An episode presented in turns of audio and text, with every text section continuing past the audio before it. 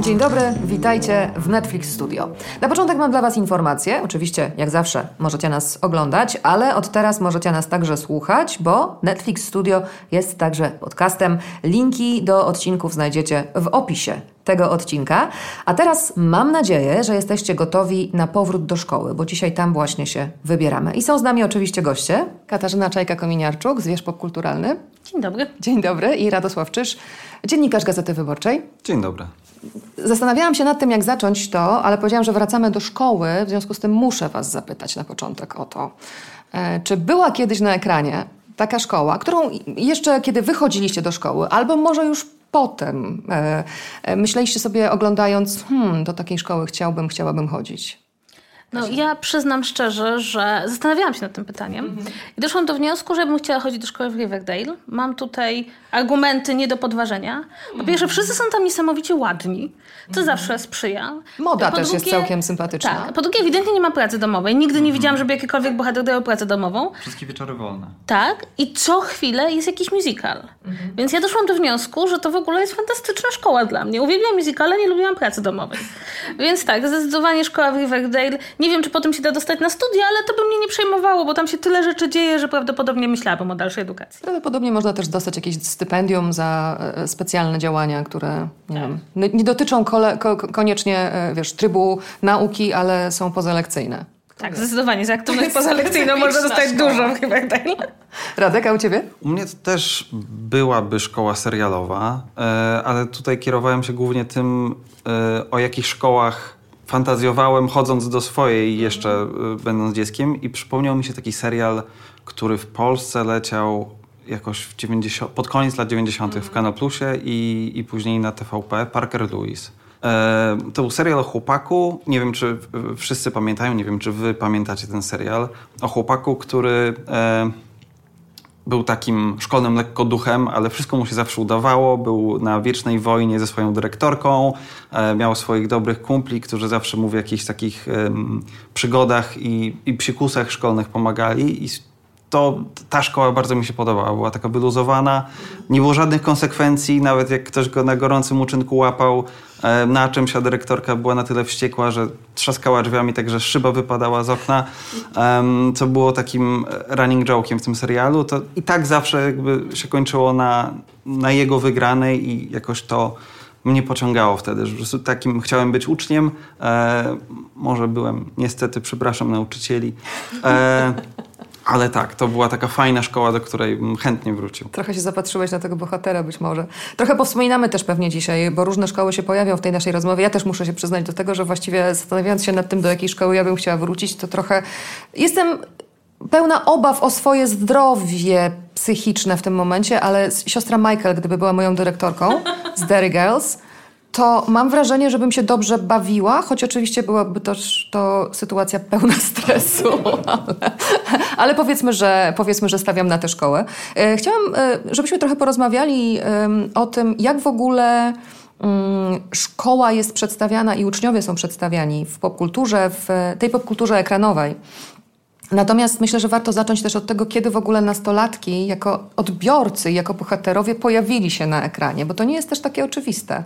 Nie, nie. Pojęcie nastolatka w ogóle to jest rzecz, która jest wymysłem XX wieku, a dokładniej pojawia się to w latach 50. po wojnie. E, To wynika z tego, że w ogóle pojawia się ten okres w życiu człowieka, bo wcześniej było się dzieckiem, był moment przełomowy, było się dorosłym, szło się do pracy. E, Po wojnie, kiedy z jednej strony pojawiła się no, zakaz pracy dzieci, z drugiej strony rodzice, e, którzy przeżyli wojnę, przeżyli bardzo często sami e, wielki kryzys, zaczęli bardzo stawiać na edukację młodych ludzi, e, to stworzył się taki specyficzny wiek w życiu człowieka. Czyli ma już troszkę pieniędzy, bo tam sobie dorabia na boku, ma własny samochód. To jest niesłychanie ważne, no, zwłaszcza w Stanach Zjednoczonych, bo to znaczy, że możesz się spotkać z przedstawicielem płci przeciwnej bez obecności rodziców. No i po trzecie ma tą odrobinę wolnego czasu, e, która pozwala na to, żeby ją jakoś zagospodarować, żeby się spotkać ze znajomymi, pójść na burgera, pójść do kina. I od lat 50. właściwie mamy do czynienia z nastolatkami rozumianymi we współczesnym rozumieniu, czyli od 13 roku życia do, do 18, że to jest ten taki specjalny wiek. I rzeczywiście właśnie wtedy, w latach 50., zaczynają się pojawiać pierwsze produkcje nie o nastolatkach, bo one były już wcześniej, tylko pierwsze produkcje, które są marketingowane specjalnie do tej grupy młodych ludzi na zasadzie omijmy rodziców. I tą pierwszą falą filmów, które, które są rzeczywiście o nastolatkach, które mają gdzieś tam szkołę w tle, to są filmy, które są koncentrują się wokół rock'n'rolla. Rock'n'rolla jako takiego najbardziej ewidentnego przejawu ówczesnej kultury młodzieżowej. E, I to są właśnie filmy, które w swoim marketingu mówiły idź na ten film sam młody człowieku, twoi rodzice go nie zrozumieją. E, I tak naprawdę te lata 50., 60. w Stanach Zjednoczonych to jest narodziny w ogóle wizji tych współczesnych nastolatków. W 68 roku zaczyna się pojawiać rzeczywiście pomysł, żeby kręcić filmy o szkole. Bo ta szkoła wcale nie była od razu takim oczywistym miejscem, natomiast przez lata 70. mieliśmy rozwijanie się tego gatunku, no i przychodzą lata 80., John Hughes i przychodzi ten format, ten format, do, z którym dzisiaj jakby albo polemizują, albo, albo się z niego, w niego wpisują wszystkie filmy i seriale o szkole, czyli jest to format opowiadający o młodych ludziach w środowisku szkolnym, którzy albo są z nim skonfliktowani, albo w nim żyją. Konflikty są głównie na tle obyczajowym, prawda, na tle pragnień młodych ludzi, które zderzają się z tym, że dorośli im czegoś zakazują. I jest też ten obowiązkowy podział no, tej spo, społeczny, rzekłabym, taka stratyfikacja szkolna, tak? Czyli jest cheerleaderka, jest nerd, jest tak zwany jock, czyli e, ci przedstawiciele tej elity, zwłaszcza chłopaki, które są w różnych zespołach, zwłaszcza futbolu amerykańskiego. No i są nasi bohaterowie, którzy zwykle wyróżniają się tym, że w jakiś sposób starają się te utrwalone, stałe, właściwie nieprzekraczalne podziały naruszyć swoim działaniem i pokazać, że to jest w ogóle możliwe. No i rozwój trwa do dzisiaj. No właśnie, ale chciałabym, bo przebiegłaś przez te dekady we wspaniałym stylu olimpijskim, e, ale chciałabym, żebyśmy się na moment zatrzymali przy, przy, przy paru tytułach też, bo y, mnie się kojarzy z jednej strony Carrie, która też, jakby nie patrzeć, y, to jest film y, o uczniach o bardzo trudnym okresie w życiu i y, wszystko, co się dzieje w tym filmie jest w jakiś sposób metaforą tego, co się dzieje w życiu nastolatków. E, przypomina mi się też oczywiście troszeczkę wcześniejszy i też to nie film kierowany do nastolatków, ale e, Buntownik e, bez powodu. E, no i wspomniałaś o Johnie Hughesie.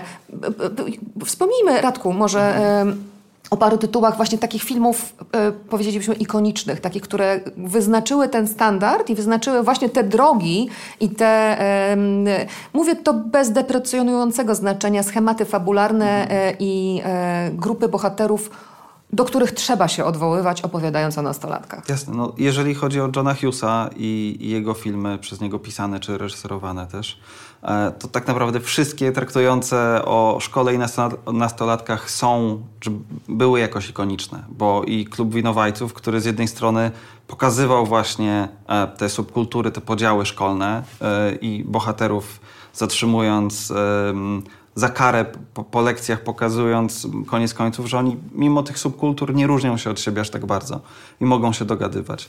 Więc to był taki przykład filmu, który z jednej strony pokazywał wszystkim jak, e, w jakich grupach żyją e, nastolatki w, Stanach, a z drugiej strony od razu jakby ten mit trochę podważał, mówiąc, że no tak naprawdę nie różnią się od siebie, mają takie same problemy. Się przezwyciężyć. Dokładnie. Ale też 16 świeczek, e, czy chyba mój ulubiony um, Dzień Wolny Ferisa Buellera. Z bo, Cedriciem. Tak, bo znowu jakby wracamy do tego modelu ucznia, który jest takim luzakiem, e, wymyśla sobie, że tego dnia może pójdę sobie na wagary i wszystko ustawia tak, żeby nie dać się za wszelką cenę przyłapać na tym, że ze szkołą jest na bakier.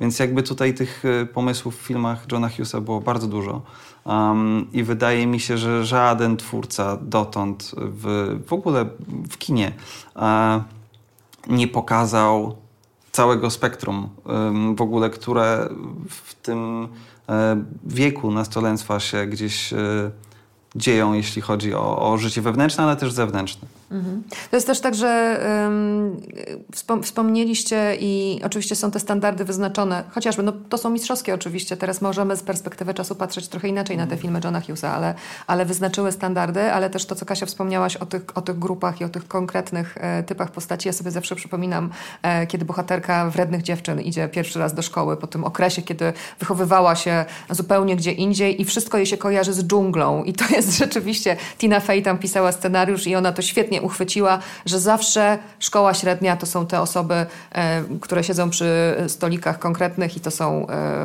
najpopularniejsi w szkole, sportowcy, też najpopularniejsi w szkole, e, czy, czy liderki, outsiderzy, azjatyccy kujoni i tak dalej, i tak dalej. A jakie tytuły byście wymienili chociaż kujoni nie tylko azjatycy, nie wiem dlaczego tak, ale często się tak, często się tak pojawiają takie tropy również.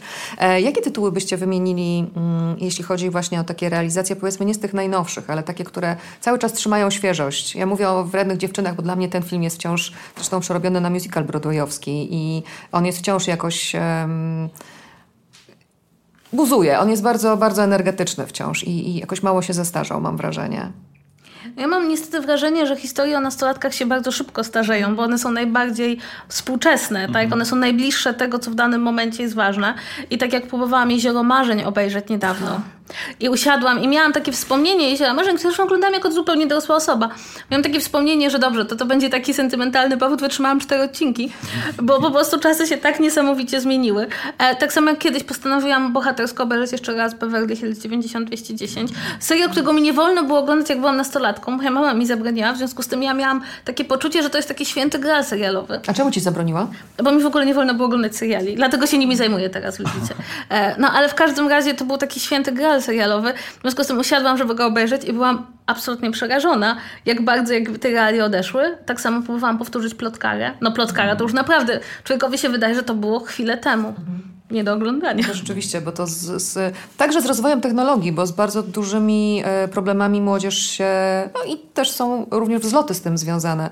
E, młodzież się e, boryka i niestety jak oglądamy produkcję nawet sprzed 10 lat, to świat zupełnie inaczej wygląda. Wydaje mi się, że tutaj dobrym e, wytrychem jest połączenie e, jakiegoś gatunku z, e, ze szkołą, tak, jako miejscem akcji, na przykład nie wiem, Buffy i Postrach Wampirów. Jakby ten serial zestarzał się, ale z innych powodów, głównie przez y, Jossa Widona i jakby rzeczy, które powychodziły um, historii tam z zakulis z powstawania tego serialu, ale on jako, jako dzieło wciąż ogląda się dobrze, wciąż jakby e, jest jakoś tam świeży, no bo właśnie łączył horror z komedią, z dramatem dla nastolatków, z kinem przygodowym e, i jakby łączenie takich, takich motywów wydaje mi się, że nie starzeje się tak szybko, bo tak jak Kasia wspomniała, faktycznie e, kino i, i, i seriale o nastolatkach i dla nastolatków starają się być tu i teraz. I no, jak kończy się tu i teraz, no to też patrzymy już na nie jak na jakiś relikt. Jasne. E, ja wspomniałam o tych wrednych dziewczynach, teraz czuję się jak psychofanka wrednych dziewczyn, ale chyba dlatego, że tam po prostu Rachel McAdams jest, jest znakomita i Amy Poehler, która jest 7 lat starsza od niej i gra jej matkę. To jest zagadka. I właśnie to zatrzymajmy się trochę na, na moment przy takim anegdotycznym temacie, bo ty, Radek, wspomniałeś o klubie winowajców. Kasia, ty wspomniałaś o tym, że chciałabyś do Riverdale w szkole, do szkoły chodzić. E, a pamiętam, że w klubie winowajców e, tam średnia wieku aktorów przewyższała bardzo mm. średnią wieku uczniów tej szkoły, czy tych bohaterów, więc e, to się często zdarza, że dużo starsi aktorzy grają nastolatki i jak to na nas wpływa? Ja w ogóle nie wiem, znaczy nie byłam nastolatką oglądając to, bo na przykład ja bardzo y, często wspominam y, swój zachwyt też nadgryzione zębem czasu serialem Kochane Kłopoty, Gilmore Girls i tam e, Alexis Bledel, która grała główną bohaterkę, ona była w tym wieku mniej więcej, e, co ta bohaterka. No ale są też takie, już nie nawiązuję do Grease zupełnie, bo to jest inny przypadek, ale są takie szkoły, w których uczniowie dochodzą do trzydziestki mniej więcej. Tak, to jest, no, no jest to powszechne dosyć. E, no też Riverdale to oni nie są nastolatkami no od dłuższego czasu. Starają się. Ja, ja uważam, że z jednej strony no to jest oczywiste, tak? Jest to, e, jakby biorąc pod uwagę, co obecnie dzieje się w serialach młodzieżowych, to bardzo trudno byłoby też za, zaangażować nastolatki. No tak, że nastolatki się jeszcze bardzo często uczą, zdobywają pierwsze szlify aktorskie, w związku z tym też no niekoniecznie mają czas, żeby grać w takich serialach. Natomiast to wpływa na nas, bo my troszeczkę zapominamy, jak wyglądają nastolatki, jak się zachowują nastolatki.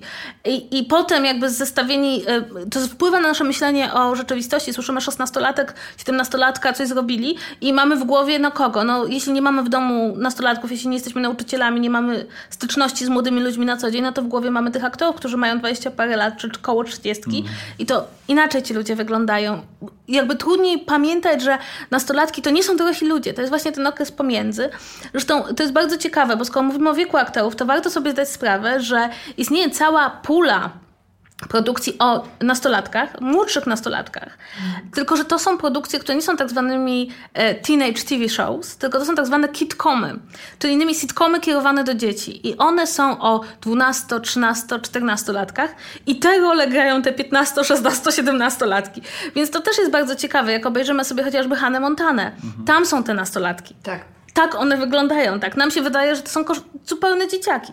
Tak wyglądają nastolatki, a potem przełączymy na Riverdale i nagle się okaże, że no jednak mimo wszystko jest olbrzymia różnica między tym, jak się wygląda mając 16-17 lat, nawet z charakteryzacją, nawet jeśli człowiek pozuje na osobę dorosłą, a inaczej jak ma się 20 parę.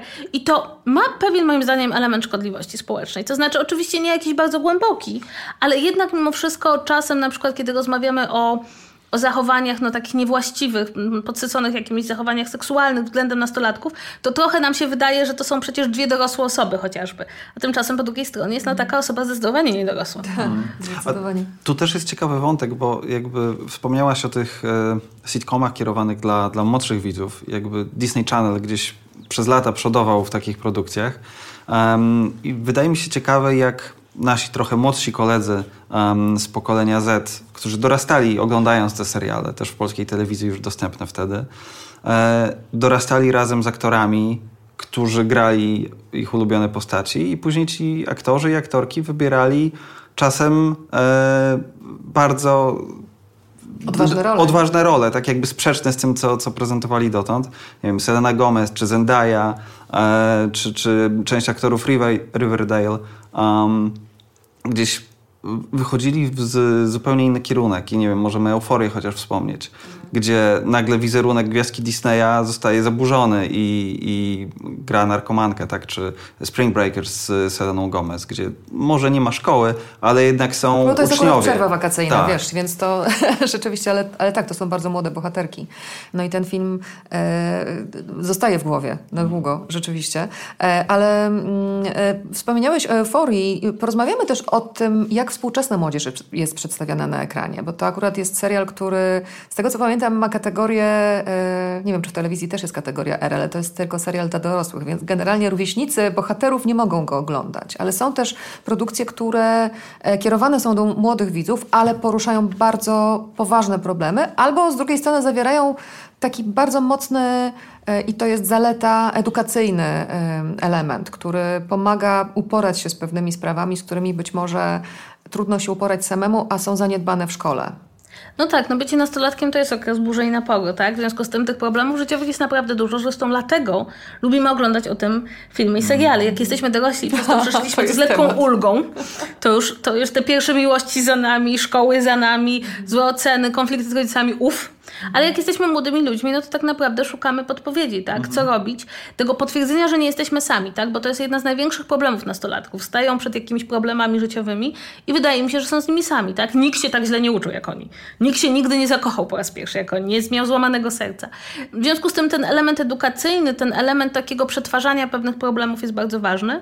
A jednocześnie ta młodzież z pokolenia Z, tak? To już jest zupełnie inna młodzież niż, niż my byliśmy. Znaczy, zdecydowanie więcej wie o zdrowiu psychicznym, zdecydowanie mocniej czuje to, że nie musi żyć tak jak e, poprzednie pokolenia, że e, pod względem obyczajowym, szukania siebie, tożsamości, e, ma poczucie, że ten wybór jest większy. No ale ten większy wybór sprawia, że tych dylematów też jest więcej, tak? Bo skoro można dużo więcej, no to każda kwestia, której myśmy sobie nie zadawali pytań, po prostu żyliśmy tak, jak nam powiedzieli, u nich jest związana z pytaniami. I z jednej strony to jest bardzo dobre, tak? No bo to daje im większą szansę, że będą tacy, jacy chcą, a nie tacy, jak ktoś im kazał. Ale z drugiej strony, no ilość tych sytuacji konfliktowych, wykluczenia, zadawania sobie pytań takich naprawdę granicznych, to tego jest dużo więcej. I takie seriale jak Scam właśnie, które no fenomenalnie realnie jakby odpowiadał na to, co się realnie żyje w życiu młodych. rówieśnicy bohaterów grali, tak. grali te postaci. On doskonale pokazuje, tak, że ileż tych wyborów się zrobiło po drodze, tak? Kiedy, kiedy nagle się okazało, że ci młodzi ludzie chcą żyć inaczej. Mhm.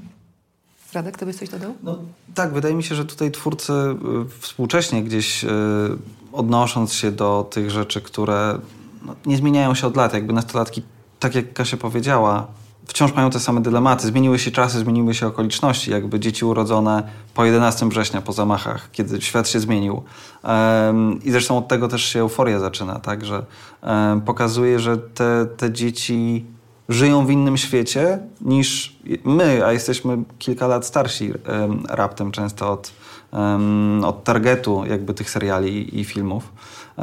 Ich świat wygląda inaczej i wydaje mi się, że twórcy mogą albo iść w taki bardzo um, realistyczny sposób ukazania tego, chociażby w skamie, um, albo przeestetyzować to i zrobić z tego jakąś e, z jednej strony przypowieść, z drugiej strony trochę teledysk, jakby fantazję jakąś o, o życiu tych osób, tak jak jest w Euforii. E, I przy okazji Euforii było dużo dyskusji o tym, czy, czy faktycznie tak wygląda ta współczesna młodzież, za naszych czasów tak nie było. E, no nie, pewnie tak nie wygląda, pewnie nie na każdym kroku jest dealer narkotykowy czy dziecko z problemem jakimś rodzinnym.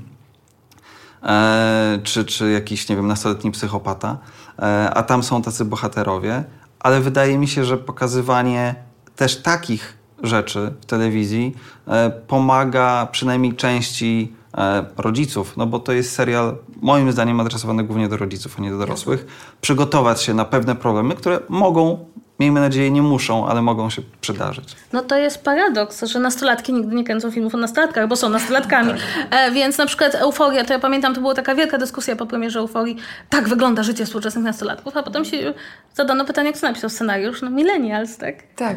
Opierając się na własnych doświadczeniach. Więc to, to jest zawsze ten problem, że zawsze jest to przesunięcie, tak? Zawsze my, sobie, my się właściwie zawsze staramy trochę mhm. zgadnąć, co się dzieje w głowach nastolatków i zawsze jesteśmy moim zdaniem pół kroku za nimi, tak? I tutaj rzeczywiście Julie Czyli twórczyni serialu Scam, y, zrobiła bardzo dobry krok, bo ona przez pół roku najpierw jeździła po Norwegii, spotykała się z nastolatkami w różnych szkołach i zbierała informacje o tym, jak ich życie codzienne, problemy szkolne i nie tylko szkolne wyglądają. I ten scenariusz kolejnych serii powstał na tej podstawie i przy okazji, z tego co pamiętam, także aktorzy i aktorki, którzy grali rolę w tym serialu, bardzo dużo wnosili do tych postaci swoich doświadczeń. E, ta dziewczyna, która gra w czwartym sezonie główną bohaterkę, muzułmanka, z jednej strony oczywiście całe to jej doświadczenie, a z drugiej strony jej miłość do koszykówki jest wzięta pod uwagę. Ale chciałam też wspomnieć o tytule e, może mniej popularnym, ale, ale to jest trochę porównywane do Euforii. Niestety ten serial się zakończył już e, po pierwszym sezonie. Grand Army, bo to też jest, znowu, to jest, tam się też zaczyna wszystko od wybuchu i wspomniałeś o tym, że to jest pokolenie urodzone już po 11 września w zupełnie innym świecie mhm. e, i faktycznie pięć głównych postaci, które, z, z których każda ma swój jakąś... Jakąś swoją ścieżkę i swój problem do rozwiązania. Czasami bardzo poważne są to oczywiście problemy, ale też w mniej taki mm, absorbujący estetycznie, że tak powiem, sposób. Bardziej realistycznie jest to pokazane, ale moim zdaniem też e, e jest to bardzo dobrze opowiedziana historia. E, z tych dobrze opowiedzianych historii, co byście jeszcze wymienili? Wydaje mi się, że ostatnio Sex Education bardzo się mocno zgrało z tym, czego młodzież potrzebuje. Udało się właśnie, wydaje mi się, że no, zwłaszcza w Polsce, tak? W Polsce to mhm. rzeczywiście super trafiło, tak? W, prosto w środek dyskusji, tak? Co młody człowiek ma prawo wiedzieć o seksie. Natomiast wydaje mi się, że ono też trafiło w to, że ta szkoła jest w miarę normalna, nienormalna, tak? To znaczy rzeczywiście tam są jacyś nauczyciele, tak? Ci młodzi ludzie do niej chodzą, a jednocześnie jeśli spojrzymy na stronę estetyczną, to to jest brytyjski serial, ale ta szkoła jest amerykańska. Tak. I e, bardzo dużo osób zadawało sobie pytanie, gdzie to się dzieje? Tak rozpatrywaliśmy, pamiętam, że się zastanawialiśmy i y, akcent był oczywiście jakimś e, wskaźnikiem i to, że jest ruch lewostronny. ale to było pierwsze 15 minut tego serialu jest takie, co, to jesteśmy w Anglomeryce? Tak. No jest jakaś przestrzeń zawieszona pomiędzy tak. i być może dlatego bardziej uniwersalna, no i też fantastyczne aktorstwo.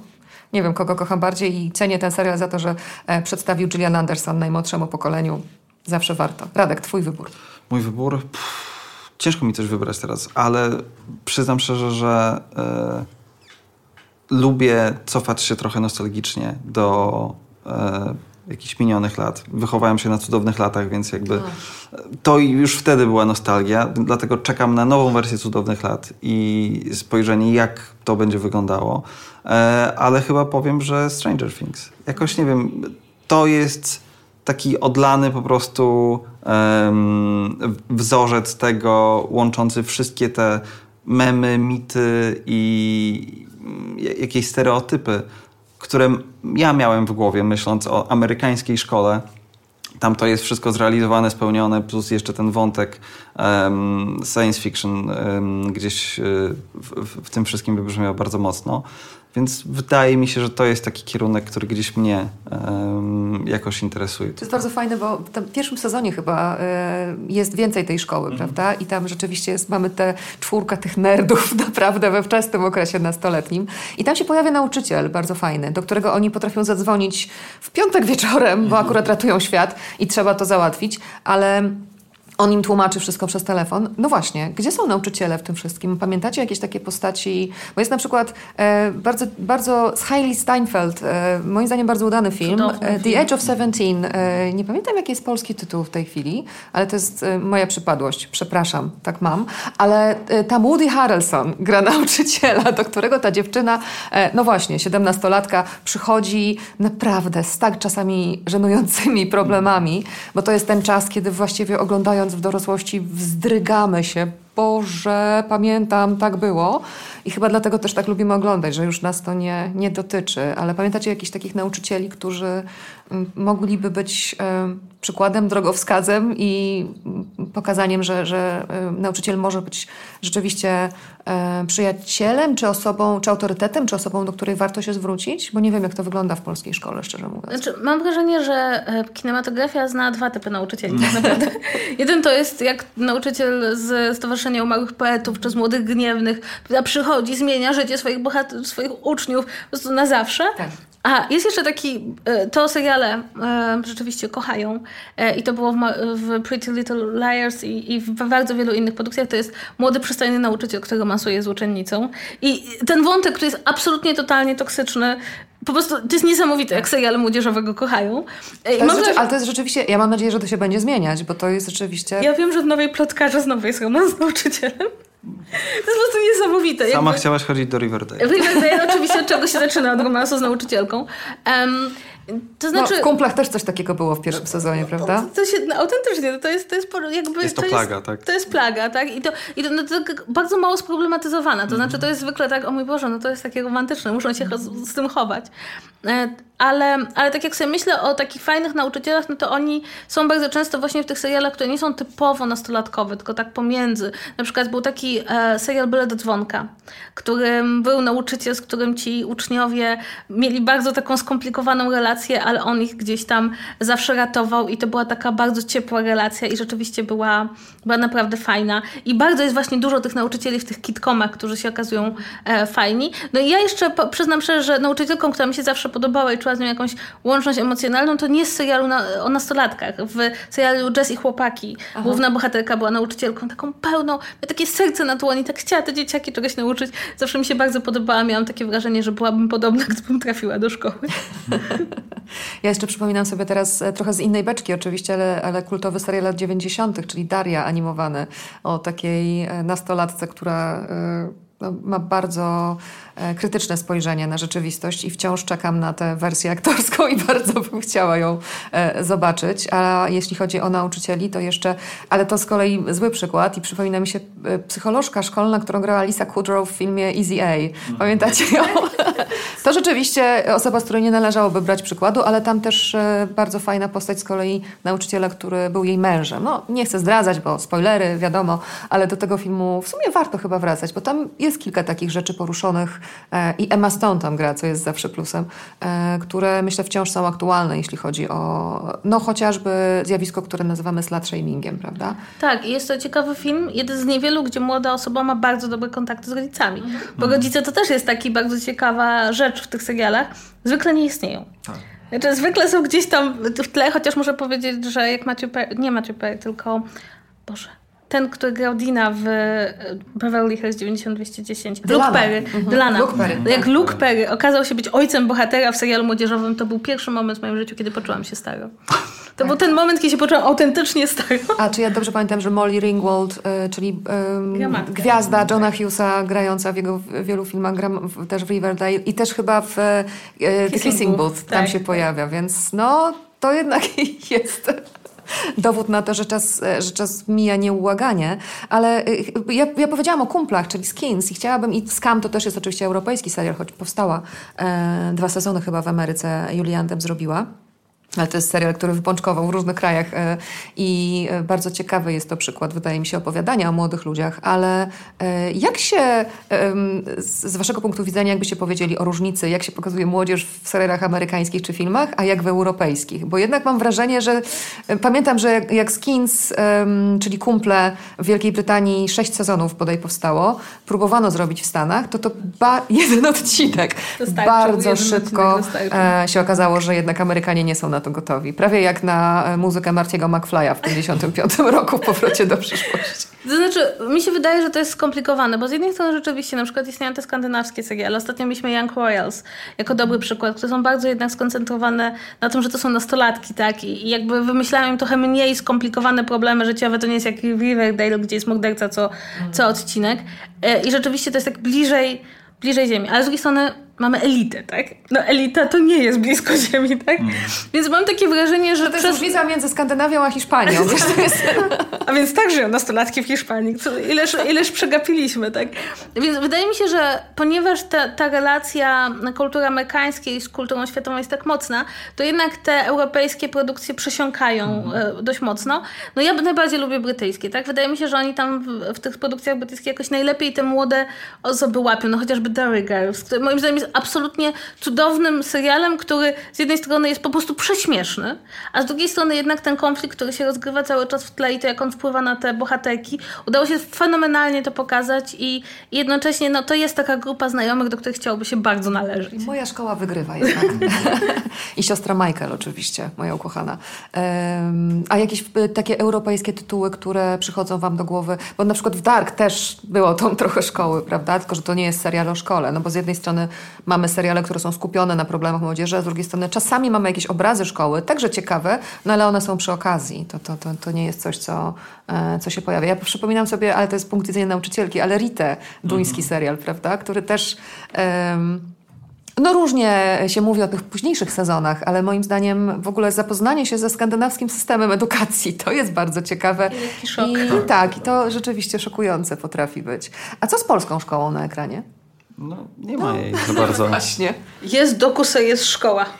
Jest, Jeżeli jest. to jest jedyny przykład, który przychodzi nam do głowy, jeszcze, jest dobrze. jeszcze jest Belfer, ale nie wiem, czy tam jest lepiej. no właśnie. No, no to, jest, to jest problem. Ja ostatnio złe, usiadłam i zaczęłam myśleć, kiedy ostatnim razem próbowano w polskiej telewizji oddać nastolatki, ich konflikt z rodzicami, ich mod i doszłam do tego, że wojna domowa to był ostatni moment, kiedy naprawdę, bo już ta wojna domowa jest bardzo bliska, bardzo bliska takiemu typowemu serialowi o nastolatkach. Mamy konflikt z rodzicami, nowe mody, starsze pokolenie, które nie rozumie młodszego, dzieciaki, które coś kombinują non-stop. Wszystko Jest muzyka też. o wszystko Wszystko oparte o życie zgadza. codzienne, prawda, konflikt. No i no, tylko, że to nie było niedawno. No tak, no jest to, stawiam na Tolka Banana, nie wiem, Podróż za jeden uśmiech. To były seriale, e, które do teraz dobrze się ogląda. Może przez nostalgię, ale może też dlatego, że one potrafiły coś e, szczerego uchwycić i, i, i pokazać, e, może nie do końca realistycznie, ale w interesujący sposób też polską młodzież. Teraz Tak, teraz też jest ten problem, że no nie wiem, no... E, jednak polska kinematografia postrzega młodzież przez pryzmat problemów, tak? W związku z tym prędzej dostaniemy galerianki, które stworzyły pewien, pewną koncepcję, że tak się zachowuje młodzież, niż, czy nie wiem, e, Baby Bump, czy, czy rzeczy, które mówią, to jest problem z polską młodzieżą, niż jakąś taką próbę prześledzenia tego, co ona czuje, jak ona żyje, jakby co jest dla niej ważne. I to jest, to jest moim zdaniem bardzo ciekawe, tak? Że jakby gdzieś tam po drodze zupełnie nam się ci młodzi ludzie zgubili jako, nie jako problem do rozwiązania, prawda? Film interwencyjny, tylko właśnie jako, ej, popatrzmy sobie na nich, po, po, pogadajmy z nimi może przy, za pomocą tego serialu. Nie wiem dlaczego, może to wynika z jakiegoś naszego takiego społecznej, ciągłej trudności z nastolatkami, tak? Że trochę, trochę mam wrażenie, mamy do nich mnóstwo pretensji, a bardzo mało czułości. Tak, to prawda, że albo traktujemy ich po macoszemu, są ważnym elementem, nie wiem, w rodzinie zastępczej, w rodzince.pl, ale jakby tak naprawdę nie wiemy o nich za bardzo nic, bo oglądamy ich tylko w domu e, i w relacjach z rodzicami. Tak, Wtedy... I nie są pełnoprawnymi bohaterami, tak. pełnoprawnymi postaciami w, Dokładnie. w tym e, Zresztą środowisku. wiadomo, że nastolatkowie w kontaktach z rodzicami nie są sobą do końca i tak naprawdę nie jesteśmy w stanie ich, e, oglądając ich tylko przez taki pryzmat, poznać. E, miałem duże nadzieje związane z Belfrem, myśląc, że o, to ciekawy setting, lubię połączenie nie wiem, od czasu Brick Ryana Johnsona. Połączenie kryminału ze szkołą wydaje mi się y, świetnym pomysłem. Okazało się, że można go zrobić nie najlepiej. W drugim sezonie było bardzo dużo szkoły i tam się działy różne rzeczy, ale nie wiem, czy chcę do tego wracać, podawać konkretne przykłady, bo to był niewykorzystany potencjał strasznie. I szkoda, bo jakby widać w tej rozmowie chociażby, że szkoła jest wciąż ogromnym e, jakimś poligonem doświadczeń, w którym można wyciągać fajne fabuły. Jakoś tego w Polsce nie robimy. Na tej nucie zakończymy, bo y, następna rozmowa i następny gość to będzie rozmowa przede wszystkim o polskiej szkole, tak mi się wydaje. E, bardzo Wam dziękuję za to spotkanie i bardzo Wam dziękuję. Chociaż żałuję trochę, że się nie pojawił wątek listu z Hogwartu, bo mam wrażenie, że były takie momenty w naszym życiu, mimo że ja byłam dużo za stara na to, ale jednak myślałam sobie, kurczę, taki list dostać, to by było niezłe. Wybrałaś inną szkołę. Wybrałam inną szkołę. Mnie zawsze denerwowało, że tak mało oni mówią, co jest dokładnie na lekcjach, tak? Oni ciągle nie chodzą na te lekcje. Ja bym chciała poznać historię magii, tak? Chciałabym zajrzeć do tych notatek, a oni tylko jakieś trolle, jakieś końce świata. Powinna powstać taka nowa linia wydawnicza, podręczniki z Hogwartu i wtedy bylibyśmy wszyscy zadowoleni. Katarzyna Czajka-Kominiarczuk, Radosław Czyż, bardzo Wam dziękuję za spotkanie. Dziękujemy. Dziękuję. A teraz pora w Netflix Studio na kolejnego gościa. Będzie nim nauczyciel roku. Naszym gościem jest Przemek Staroń. Dzień dobry. Dzień dobry. Powiedziałam nauczyciel roku. E, można dołożyć różne rzeczy do tego też. Oczywiście mm, ty masz tyle energii, jak patrzę na to wszystko, co robisz, to jestem właściwie pełna podziwu e, i bardzo sobie myślę intensywnie o tym, jak cudownie byłoby mieć takiego nauczyciela. To po pierwsze, ale koniec już tych to laudacji. Miło, koniec tych laudacji, psycholog, kulturoznawca i autor także. Musimy chyba pokazać Szkoła Bohaterek i Bohaterów. To jest pierwsza część, druga się wkrótce e, ukazuje. Dokładnie tak. Jak radzić sobie z życiem, ta druga ma tytuł Jak radzić sobie ze złem. Mhm. Zanim e, przejdziemy, bo ta książka bardzo mocno się wiąże też z naszym dzisiejszym tematem, mhm. zanim przejdziemy do tego, to chciałabym Cię zapytać, to jest podstawowe pytanie dzisiaj, czy jest taka szkoła na ekranie, w filmie albo w serialu, e, do której chciałbyś chodzić? Y, szczerze, y, wiele osób nie zna tej odpowiedzi. W zasadzie chyba pierwszy raz ją mówię publicznie. Y, więc nazwijmy, że to będzie taki coming out i boję się trochę, że jakby Rowling przestanie płacić mi tantiemy za to, że tego Pottera tam reklamuję. Tak zupełnie serio. Ta szkoła, która jest moją szkołą, to jest szkoła, którą stworzyła sama Pipi Pończeszanka. Mm. Ona mówi w pewnym coś takiego, że no dzieci potrzebują uporządkowanego życia, ale dobrze, jeżeli porządkują je sobie same. Kiedy ona wkracza e, do szkoły, bo się dowiadujesz, powinna chodzić, to ona się w szkole zachowuje dokładnie tak, jak ja się generalnie zachowywałem, nie tylko jako uczeń, ale też jako nauczyciel. E, I zawsze mówiłem dzieciakom, spoko, jak najbardziej. Czyli jak kończy jej się kartka, rysuje dalej po podłodze, no bo mówi, no koń się nie zmieści na kartce, tak? E, nie rozumie, dlaczego ma się uczyć tak zwanej tabliczki schorzenia. E, a co ciekawe, i to jest bardzo ważne, bo niektórzy mówią, ho, ho, ho, ho, ho to jest szaleństwo. Ja mówię, no wiemy od szalonego kapelusznika bodajże, że tylko wariaci są coś warci, więc warto to rozważyć, że może ten argument starczy. Ale tam tak naprawdę, zupełnie serio, jest coś jeszcze bardzo ważnego. Mianowicie Pipi e, wcale nie jest jakaś taka rozhamowana. Nie, ona, ona jest osobą bardzo, powiedziałbym, moralną. To znaczy, kiedy widzi, że trzeba bronić wartości, bronić konkretnego, żywego człowieka czy zwierzęcia, idzie bronić. Umie w samokontrolę, tak? Czyli coś de facto, co szkoła myśli, że nas tego uczy. Oczywiście tego nie uczy tak naprawdę systemowa szkoła, ale ma taką nadzieję. Pipi to wszystko osiąga. I w tym sensie jakby to jest moja ulubiona szkoła, bo to pokazuje, że można szkołę zacząć już dosłownie w domu. Natomiast nie ukrywam, że mam szczególny sentyment do osobliwego domu pani Peregrine. Z tego względu, że ja się jaram bardzo mocno podróżami w czasie, mm. pętlami czasu. No, tam nie chcę spoilerować za bardzo. Teraz do tego dojdziemy, myślę. No właśnie, chyba się trochę zdradziłem tym artefaktem, ale dosłownie, zupełnie serio, no, zafascynowała mnie ta koncepcja, że te dzieciaki są chronione no de facto po prostu przed yy, różnymi złymi istotami, które mają z nim problem, za pomocą manipulacji czasoprzestrzenią. To jest dla mnie... Yy, takie ciarkogenne. To jest niesamowicie ciekawa, z drugiej strony jeszcze ta historia oczywiście opowiada o grupie dzieci, które każda z nich jakoś odstaje, ma, e, jest inne od reszty. Właśnie. Prawda? Oczywiście możemy to traktować dosłownie, e, że jedno jest bardzo duże, a drugie, e, nie wiem, już nie chcę No teraz były- bo tam były rzeczywiście bardzo ciekawe. Hardcory. Wyobraźnia autora jest niczym e, niepohamowana, a Tim Burton jeszcze dodatkowo przeniósł to na ekran. E, ale Dokładnie rzeczywiście tak. można to traktować re, realistycznie w, w pewnym sensie jako mm, taką baśń, którą traktujemy e, jeden do jednego, ale przecież jest to też metafora prostu. Oczywiście. No właśnie. Y, Absolutnie chcę tylko podkreślić, że klasa szkolna, y, ja zawsze jak po prostu patrzę na klasę szkolną, to widzę osobliwców. To znaczy, każde dziecko coś ma, tak? Tylko, że często te dzieci boją się ujawnić. Może one same nawet nie wiedzą. Y, I to coś, to może być naprawdę coś takiego, mm, na- nazwijmy to mało spektakularnego y, w takim odbiorze społecznym, ale dla dziecka w jego świecie to może być coś, co go naznacza na przykład. Załóżmy to, że y, na przykład chłopak, tak, ja miałem paru takich uczniów, którzy pisali wiersze i oni się bali mówić o tym światu, tak? I w tym sensie rozumiałem, że to jest właśnie no akurat taka cecha, która załóżmy dla nich była czymś tak trudnym, jak dla niektórych na przykład to, że załóżmy są nie wiem, osobami nieheteronormatywnymi, tak?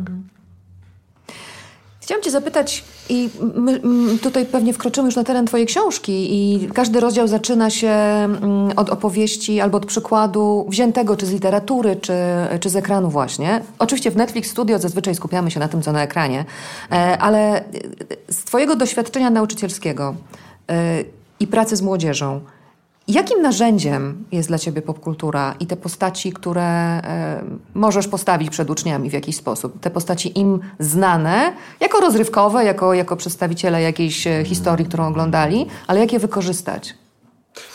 Odpowiadając na to pytanie jednym słowem, jakim narzędziem? Mm, wspaniałym, tak mogę powiedzieć. Cudownym. I mogę tak te przymiotniki jeszcze mnożyć. E, Potrzebnym potrzebnym. na przykład. Tak, tak, dokładnie właśnie o to chodzi. To jest naprawdę serio, tu jest tyle różnych epitetów, które można by przytoczyć. E, Ja to powiem w ten sposób, że popkultura jest em, takim metanarzędziem, bo ona jest pewnego rodzaju sposobem funkcjonowania nas wszystkich e, w świecie. Tak jak język jest tym sposobem funkcjonowania w świecie, a nie tylko po prostu narzędziem. E, Tak samo popkultura. To jest pewien sposób mówienia o świecie i to jest sposób rozumienia tego świata. Pamiętam e, ten Twój wykład na TEDxie e, o tym, że magia jest potrzebna przy, przy nauczaniu i w szkole. I to oczywiście, jak tak mówimy, to, to, to, to ktoś sobie może myśleć, co? To co, mam z różdżką chodzić do szkoły? A to nie o to do końca chodzi, ale to jednak jest jakaś magia. Opowiedz trochę No, ja powiem szczerze, że rzeczywiście wiele osób tak myśli. Ja często przytaczam samą Rowling, która mówi, że mm, ona absolutnie nie, nie próbuje ludziom pokazać, że istnieje magia w takim rozumieniu dosłownym. Ona mówi, że magia, która istnieje, to jest magia wyobraźni i magia miłości. I prawda jest taka, że kiedy ja mówię na przykład o edukacji, że powinna być magiczna, to to mam na myśli. Ona powinna być magiczna, czyli, jak to często mówię, być wow, czyli po prostu dawa się tak zwane peak experience, to doświadczenie szczytowe, o którym pisał Maslow, że ja sobie siedzę i mam kontakt z jakąś treścią, z, jak, z jakimś fragmentem wiedzy i odkrywam w tym coś, co mnie jara i po prostu rozpala, tak? A z drugiej strony ta magia edukacji sprowadza się do tego, co jest istotą wszelkiej formy pracy z drugim człowiekiem, czyli do e, ciepłej, wspierającej relacji. No, de facto w skrócie można to nazywać miłością. Tu nie chodzi absolutnie oczywiście o miłość taką, jaką często widzimy w popkulturze, rozumianą tak czysto pomiędzy dwiema zakochanymi między sobą osobami. Wszystkie komedie romantyczne, także z nastolatkami w rolach głównych. Tak jest. Mamy mnóstwo tytułów teraz No, w głowach zapewne. Właśnie tak. I ta A to miłość, nie o to chodzi, No nie, no. nie, to wiadomo, to po prostu jest tak, że to jest ta miłość, która jest różnie nazywana, ale to jest ta miłość, no tak jak z Harry'ego Pottera chociażby kojarzymy, y, która jakby pozwala no siłą rzeczy zostawić trochę siebie żeby uratować innych. To, co robi Lily Potter, to, co robi Harry idąc do zakazanego lasu, tak? Czy nawet z Gredek. I powiem szczerze, że no tak to rozumiem. Zawsze tak to jakby intuicyjnie czułem, a kiedy zacząłem to tak łączyć metaforycznie, plus dowiedziałem się o takich koncepcjach jak, jak uczenie się przez doświadczenie Dewey'a, czy pedagogika serca Marii Łopatkowej, to mi się wszystko wtedy połączyło ze sobą. Mhm. Ta magia to mi się jeszcze kojarzy z tym, że trochę inaczej e, ten temat jest potraktowany w tym filmie, ale niedawno w kinach był taki film na Rauszu e, e, Tomasa Winterberga i tam byli tacy wypaleni nauczyciele, prawda? Oni inną metodę przyjęli, żeby to swoje doświadczenie i tę pracę z młodzieżą napełnić nową energią, ale mam takie poczucie, że rzeczywiście bardzo jest potrzebna taka energia w, w pracy. Ty podajesz taki przykład, że można, to chyba chodziło o tangens i kotangens, wprowadzić wprowadzać bardzo tak. sucho na lekcjach matematyki, a można powiedzieć, asteroida za chwilę uderzy w Ziemię. Tak jest. I to jest to samo. Przecież możemy to Oczywiście. w ten sposób zrobić. I Oczy... to jest też ta szczypta magii, prawda? Ale dokładnie o to chodzi, bo to jest to poczucie wow. I ja czasami jestem pytany, no dobra, ale jak to zrobić na różnych lekcjach? Ja mówię, no to pooglądajcie sobie, jak na przykład pan Belfer pokazuje, jak to robić na chemii, a babka od histy na historii. I jakby to, tu jest przedmiot taki stricte przyrodniczy, to taki powiedzmy humanistyczny. Można, można. Nie ma jakby żadnej wiedzy, której nie dałoby się przekazać w sposób fantastyczny. Jak ja studiowałem filozofię, znaczy w sensie dydaktykę filozofii robioną kulturoznawstwie, miałem świetną prowadzącą, która na przykład yy, dawała nam... Yy, definicję stanowisk w sporze o uniwersalia. Wiem, to brzmi tak strasznie. I tak dosłownie takie to było w pierwszej chwili. I ona mówi tak, wy to śpiewacie na melodię Hej Sokoły, wy na melodię psalmu i tak dalej. I ja naprawdę cały czas mam w swoich uszach to, jak na przykład jest nominalizm, takie stanowisko i mam nominalizm, ale nie będę śpiewał, nie będę robił tego sobie ani nikomu.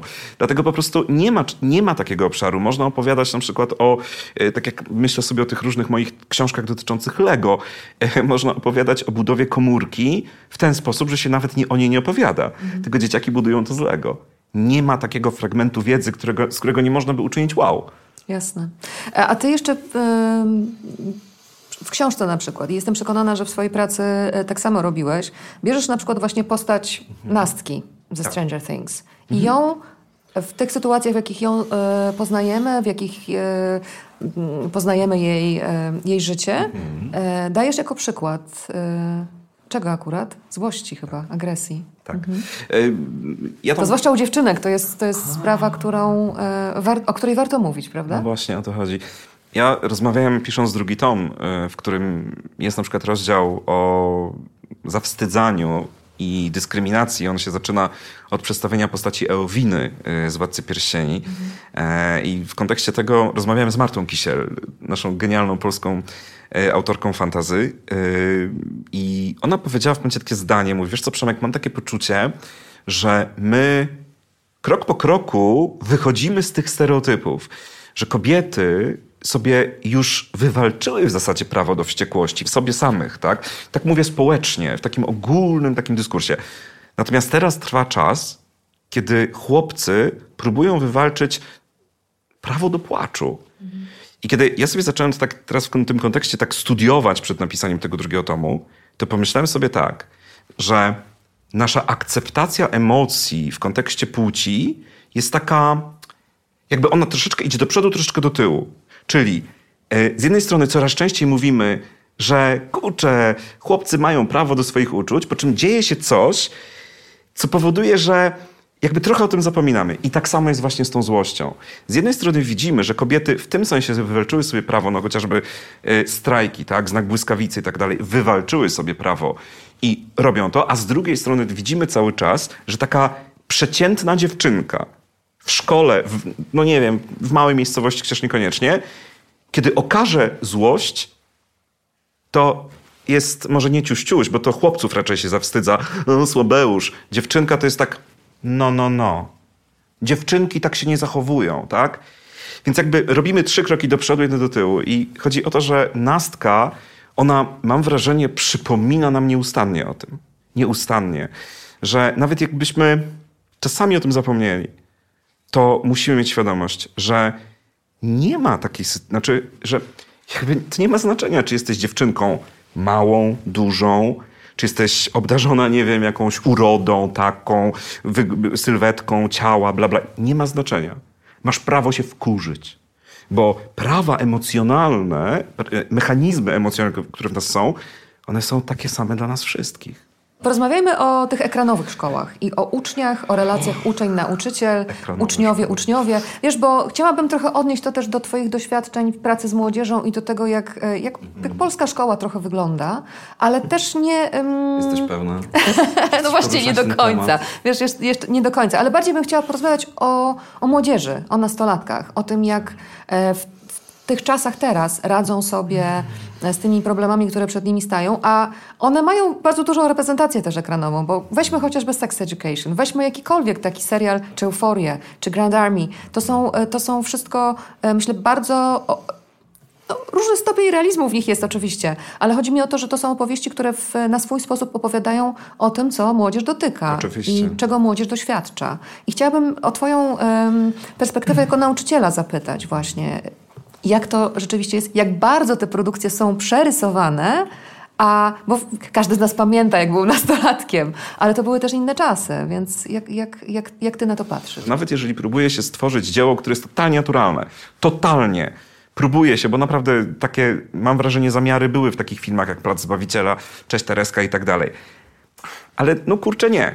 To zawsze jest pewien wycinek, jest pewien ton narracyjny. W związku z tym, kiedy ja oglądam różnego rodzaju seriale, jak na przykład było chociażby 13 powodów, to mam świadomość, że historie ludzi, którzy tam byli pokazani, w tym głównej bohaterki, zostały przedstawione jednak z jakiejś optyki, tak?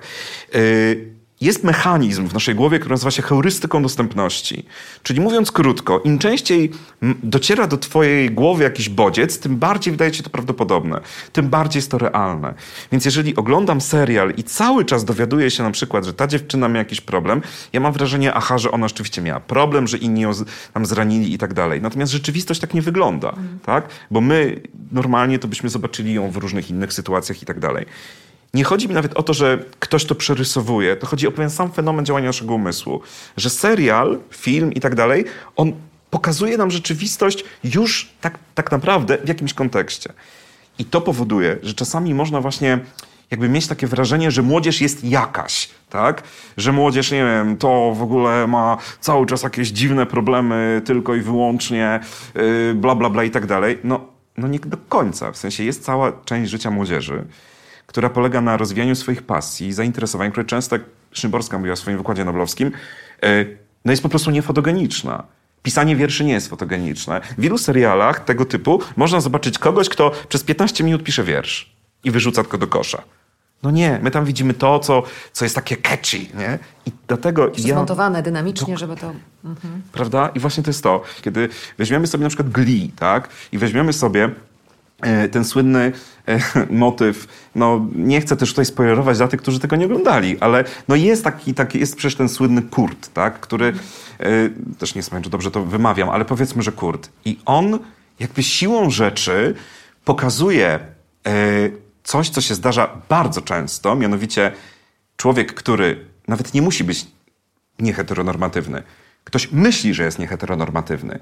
I zaczyna być obiektem prześladowań. W porządku, tylko że to nie jest tak, że jakby każdy taki dyskryminator, mober, buller i tak dalej, że on jakby ostatecznie sprowadzić do tego, że on jest po prostu zakochany yy, w, w osobie poszkodowanej, w którą celuje i zawsze to się skończy sceną w szatni. No nie, tak to nie działa, tak? To jest jakby na tej zasadzie. Poza tym ja mam też często takie wrażenie, że y, kiedy myślę sobie o tych szkołach chociażby, y, jak na przykład, no właśnie w Glee, to mam takie poczucie, że kurczę, tam się pewne postawy tak bardzo mimo wszystko polaryzuje, tak? I to jest też problem. Ludzie nie są czarno-biali. Yy, I bardzo cenię seriale i to, i to w zasadzie w Glee to w pewnym momencie mocno zaczęło być widoczne. Właśnie, że się pokazuje, że pozo- te pozornie złe osoby są zupełnie spoko też w różnych sytuacjach. E, A z drugiej strony są sytuacje, w których nie można pozostawić widza z jakąś taką totalną niejednoznacznością. I tu myślę z kolei o 13 powodach i e, jakby postawie tego mm, pedagoga czy psychologa szkolnego. Bo ten serial, pierwszy sezon, skończył się, no skończył się w taki sposób, który bardzo mnie jako psychologa zaniepokoił. Dziewczyna popełniła samobójstwo I my mamy wrażenie, że ten psycholog, pedagog, no jakby tak nie ogarnął tego, tak? Mam takie poczucie, że dla bezpieczeństwa przy mówieniu o tak trudnym temacie, no jednak powinno się pokazać bardziej konkretną postawę. To znaczy, na przykład chociażby to, że on totalnie nie wiem, idzie jej na pomoc, cokolwiek, tak? Kiedy poruszamy tego typu problemy w serialach, w ogóle w popkulturze, problemy delikatne, musimy po prostu mieć świadomość, że to nie jest też miejsce, żeby zostawić widza z takim poczuciem, albo i powiem jeszcze inaczej, trzeba bardzo uważać, które wątki powinniśmy zostawić niedokończone, a które jednak powinniśmy domknąć, bo ich niedomknięcie skutkuje tym, że na przykład widz no, odejdzie sprzed ekranu taki trochę rozwalony emocjonalnie. Mhm. A to też e, bardzo ciekawe, co mówiłeś o tej relacji od przemocy do fascynacji zauroczenia, bo ten trop się pojawia w bardzo wielu produkcjach, wciąż. No. I to jest dla mnie też zaskakujące, że tego typu em, sytuacje, to, to, to, to, też nie jest normalna sytuacja, prawda? Że ktoś jest przez kilka lat prześladowany, a potem nagle jesteśmy zakochani. Więc tutaj... No ale... właśnie. No. A to tworzy takie trochę taką nadzieję, która mm -hmm. no, no to jest e, jakieś takie oswajanie postaw, które powinny być piętnowane. Ale e, o, o, nauczycielach porozmawiajmy trochę. O. Bo um, chciałam cię zapytać właśnie o portrety nauczycieli. Może nawet jakiś nauczyciel filozofii się e, e trafi w tych portretach. O, ja mam takiego. No. no to proszę. Jest taki serial, który w ogóle mega się podoba młodym ludziom. Niejednokrotnie miałem takie sytuacje, że uczniowie, uczennice mówili, pan musi obejrzeć dobre miejsce. Ach. No, i ja mówię, no super, znaczy w sumie to już obejrzałem. I nawet była taka jedna uczennica, która zrobiła prezentację o tym serialu, naprawdę pokazując, jak z wielu podwiesłał. I tam się pojawia Chidi. Chidi. Chidi Anagonie. No ty to ładnie mówisz. Ja zawsze tym problem. To jest cudowny serial po prostu. No, Oglądałam to chyba cztery razy wszystko razem. Naprawdę? Cztery sezony, cztery razy. Tak. Znaczy, ja powiem szczerze, że mnie ten serial y, niesamowicie tak jakby powalił ze względu na połączenie bardzo wielu tak naprawdę dyscyplin właśnie naukowych. Co pokazuje też, że serial sam w sobie może być lepszy niż kilka lat chodzenia do szkoły. Bo tak naprawdę gdyby tam się to jest przy... bardzo kontrowersyjna opinia i tu się mogą pojawić komentarze, ale bardzo idźmy dobrze. tą ścieżką. Ja tutaj nie kryję się z moim podejściem do systemu edukacji. Natomiast chodzi o to, że tam jakby jest kilka mm, takich obszarów, można powiedzieć, tematycznych. Bo tam jest i psychologia, i filozofia z etyką i tak dalej. I pojawia się właśnie... Chidi jest nauczycielem filozofii, tak. właśnie, etyki. No, on w zasadzie jednego i drugiego tak naprawdę. I teraz chodzi o to, że ja aż tak mnie do takiego stopnia zafascynował, że wziąłem go na bohatera rozdziałowego. I on robi to z jednej strony świetnie, bo on naprawdę potrafi zainteresować, My nawet widzimy, że jego rodzice w pewnym momencie odstępują od rozwodu, kiedy im wyjaśnił wszystko na poziomie takim filozoficznym. Ale z drugiej strony my widzimy, że Chidi jest... Och, no on ma pewien problem, bo on jest odcięty od emocji.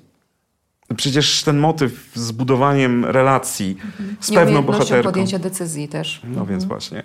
I ja powiem szczerze, że mi się ta postać podoba, znaczy w sensie podoba mi się też aktor, no nie czarujmy się, bo jest naprawdę ciastkowy. Natomiast generalnie chodzi o to, że ja nie ukrywam, że właśnie to jest takie przedstawienie, które ujmuje mnie bardzo, bo Chidi jest nauczycielem hmm, takim, no właśnie, takim jakim z reguły my jesteśmy nauczyciele i nauczycielki. My nie jesteśmy idealni. I to jest okej. Okay.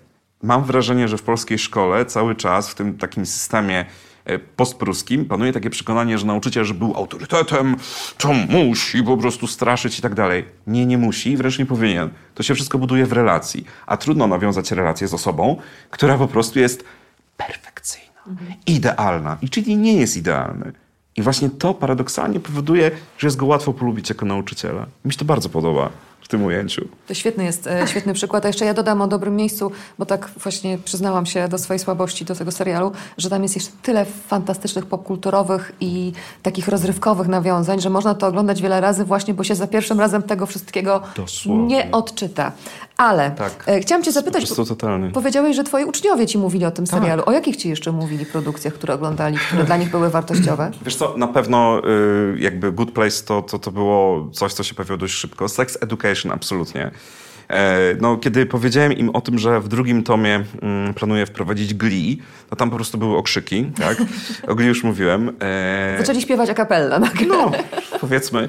Oni też, no właśnie było coś takiego, oni tak pytali, hmm, zastanawiamy się, kto w naszej szkole jest Sue Sylwester, nie? I tak dalej. Więc jakby to było naprawdę bardzo ciekawe. Natomiast e, serialem, który bardzo mocno wszedł, no to to był właśnie Stranger Things, tak? Ja nie ukrywam, że y, był taki moment, kiedy jedna z klas została udekorowana lampkami i to naprawdę Cudownie. dokładnie to zostało... Coś zadrżało we mnie teraz, wiesz. Ja podbijam, bo ja miałem jakąś taką pracownię całą taką właśnie z mnóstwem różnych artefaktów. Wyglądała jak taka nie wiem, szalona, kreatywna przestrzeń i bardzo lubiłem takie motywy. Zresztą właśnie z tego robiłem licencjat, mm. z takiego twórczego przebiania przestrzeni. I kiedy zobaczyłem to, to mówię, o kurczę. I potem zacząłem z nimi o tym rozmawiać. Mówię, słuchajcie, czy wy na przykład no, wzięliście tę dekorację, tak? Tę dekorację, te lampki migające, alfabet, no, dlatego, bo po prostu wam się to spodobało tak czysto estetycznie. Oczywiście znałem odpowiedź, ale fajnie było znaczy w sensie to było fajne usłyszeć od nich, jak oni to potrafią uzasadnić. Oni powiedzieli w pewnym momencie, proszę pana, przecież pan to doskonale wie, że człowiek się jara czymś, co go porusza tutaj. W ogóle byłem bardzo dumny, że oni już w pierwszej czy drugiej, nie, w pierwszej klasie nazywają swoje emocje. Ja zawsze zaczynałem zajęcia od tego, kilka pierwszych lekcji to było dawanie poczucia, że macie prawo czuć, co czujecie. Macie bezpieczną przestrzeń. Totalnie. Akceptacja nie jest tym samym co aprobata. Wiele osób tego nie wie. Akceptacja człowieka jako całości nie oznacza aprobaty konkretnych jego czynów. I oni rzeczywiście się tak otwierali. Oni mieli takie poczucie, że mogą mówić o tym, co czują. I e, no właśnie w pewnym zaczęli. Zaczęli i mówili, wie pan, no nas ten serial tak bardzo poruszył. Nie? I tam mówiliśmy dlaczego, dlaczego. I ja potem nawet na jednej z konferencji mówiłem, zobaczcie, że jeżeli dasz dzieciakowi coś, co go poruszy, to ono samo chce to jakby rozwijać w swoim życiu. Porusz... Zostało poruszone Stranger Things, więc robi dekoracje w stylu Stranger Things. Ja mówię, że jeżeli na przykład, nie wiem, nasze zajęcia z filozofii do olimpiady przygotowujące poruszały te dzieciaki, mówiliśmy o filozofach arabskich, na przykład o Avicennie i potem dostaje snapa od, jeszcze snapa od uczennic, mają jakby głowy schowane za takimi spodniami, są w sklepie odzieżowym i jest napisana marka Avicenna. I granie pozdro, pozdro z shoppingu od tłumacza, komentatora Arystotelesa. Jeżeli dziecko, jak mi się od razu teraz przypomina Adaś Niezgódka z Akademii Pana Kleksa, jak on mówi, że nie znosił geografii w szkole, a w Akademii jakby geografia polegała na tym, że był globus i on był piłką. I jak się kopnęło piłkę, to trzeba powiedzieć to miejsce, ten obieg geograficzny, gdzie, gdzie się kopnęło. Mhm. I Adaś mówisz, nauczył więcej niż przez wszystkie lata. I bardzo często właśnie mówię w ten sposób. Zobaczcie, jeżeli dziecko się jara jakimś serialem, to znaczy, że dla niego to jest ważne. Pójdź za tym. Nie, o, co ty oglądasz i tak dalej. Kiedy ja się na przykład dowiadywałem o tym, że, no nie wiem, dzieciaki oglądają, pamiętam moje pierwsze zderzenie z kucami z Bronxu, e, no to, to ja w ogóle w pierwszej chwili, ale co to jest w ogóle? Ale ja wszedłem w to, zacząłem też rozumieć, że dla nich na przykład kuce z Bronxu, potem tak właśnie skumałem, to jest pewna forma odstresowania się. Natomiast dodam też, że fenomenalnym serialem dla nich e, był serial Dark, y, który no, porwał ich serca. On, zresztą mówili też często, że hmm, wie pan, znowu myśleli, że tego nie obejrzałem. Mm, ale tam w Winden też była szkoła. No więc mhm. właśnie. Tylko, że ja powiem szczerze, że to, co ich poruszyło chyba najbardziej właśnie to to, że jakby w wielu serialach te szkoły są przedstawione jako tło. Tak? Nie jako, na przykład tak jak w Harry Potterze często mówię, że on jest dlatego taki mega pod kątem skojarzeń edukacyjnych, że tam akcja dzieje się w szkole. Tak jak na przykład w Glee chociażby, nie? E, natomiast jakby, no co by nie mówić, ten temat porusza z jednej strony takie szalone rzeczy, tu jakiś czas, coś tam, filozofia i w ogóle, a z drugiej strony no właśnie po prostu relacje. Mhm. I nie potraktowane tak, hmm, tak, no tam, no coś tam, bo tak niestety często dorośli traktują świat, świat emocji młodych ludzi. I dzieciaki na przykład oglądając, załóżmy Dark, one miały takie poczucie, że tam są przedstawione naprawdę poważne takie przeżycia, e, no, Jonasa chociażby, tak? I one, jakby to nie jest zrobione coś takiego, a dobra, zakochał poradzisz się, sobie. poradzisz sobie. Przejdzie ci. Dokładnie on tam cierpi i, i niektórzy nawet mówią, no ale może to jest takie zbyt patetyczne. Ja mówię, dla ciebie dorosłego, który zapomniał, jak cielęciem był, e, jak to się w frazologii polskiej mówi, dla ciebie być może to jest takie haha. Dla młodego człowieka, który cierpi e, z powodu nieszczęśliwej miłości na przykład, no to to jest... Dla niego to jest koniec świata, tak? Natomiast ja dodam tylko, że ja się cieszę, że te seriale właśnie one paradoksalnie, one nawet jak opowiadają o nieszczęśliwej miłości, to one już nie można powiedzieć o serialach właśnie dla młodzieży, że one, no, to są takie seriale miłostkach. Bo katalog tych tematów, który jest poruszany, jest fenomenalny. Y, przemoc rówieśnicza. Coraz śmielej też po- porusza się chociażby kwestie, no właśnie, coming outu, rozumianego na różne sposoby. I to nie tylko jeśli chodzi o jakby niezgodność orientacji z heteronormą, także tożsamości płciowej.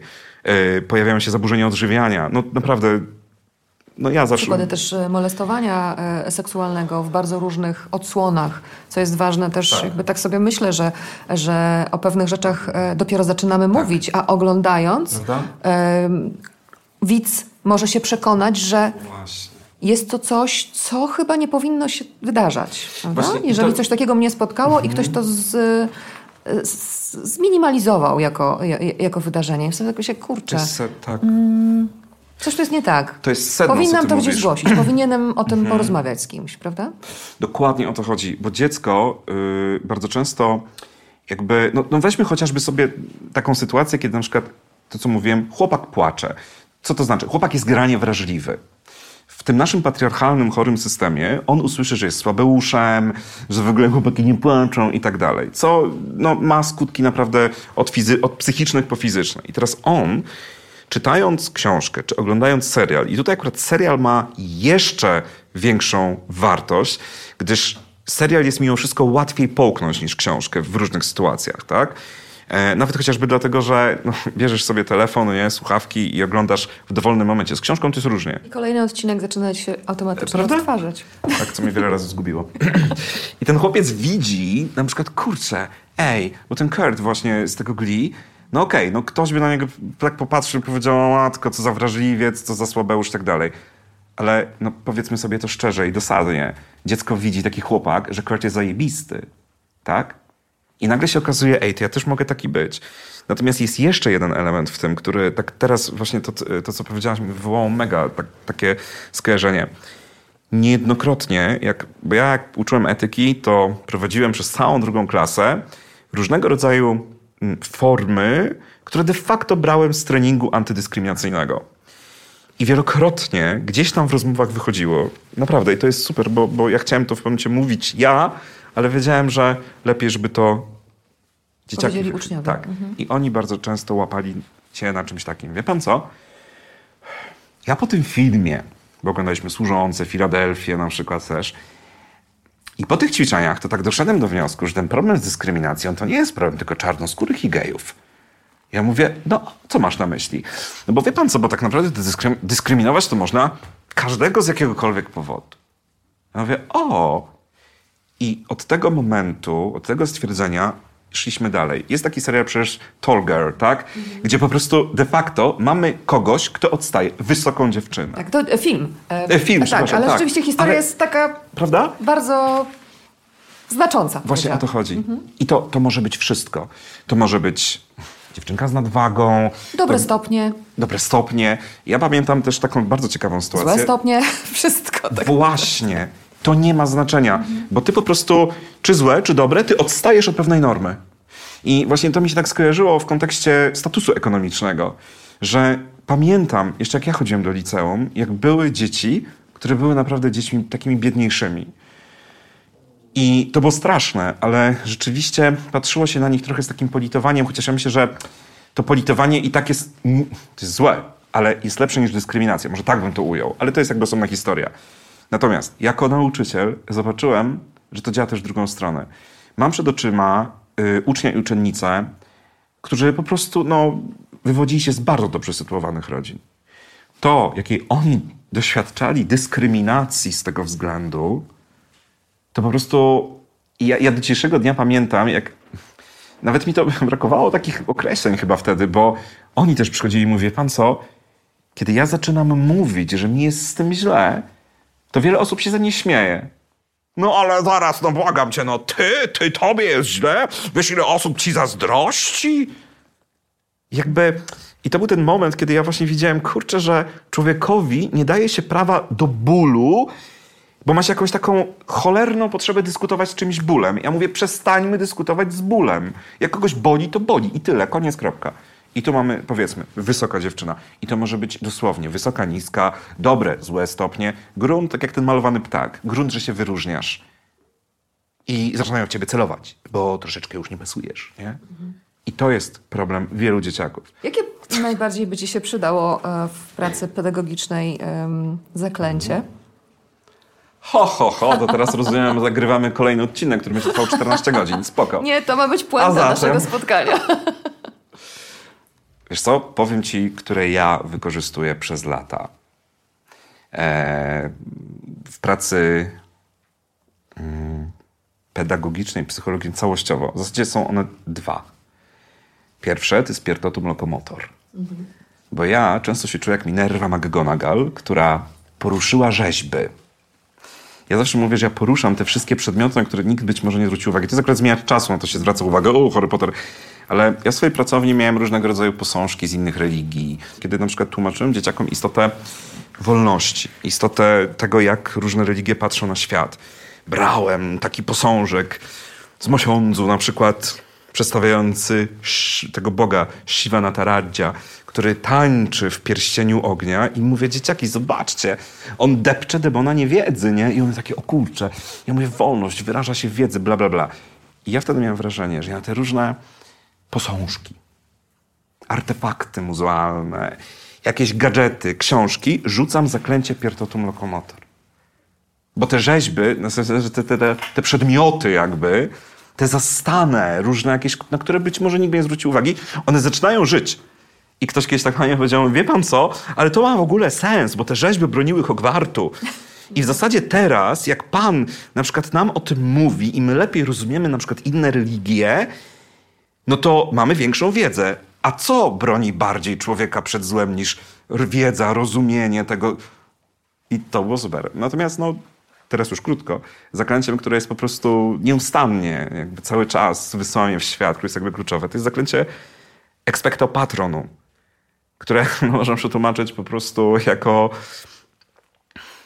przyzywam, spodziewam się opiekuna i często mówiłem to dzieciakom, mówię, że jakby nawet nie wiem jak to nazwać, że to mnie też trochę wzrusza, e, ale, ale mówiłem często, że naprawdę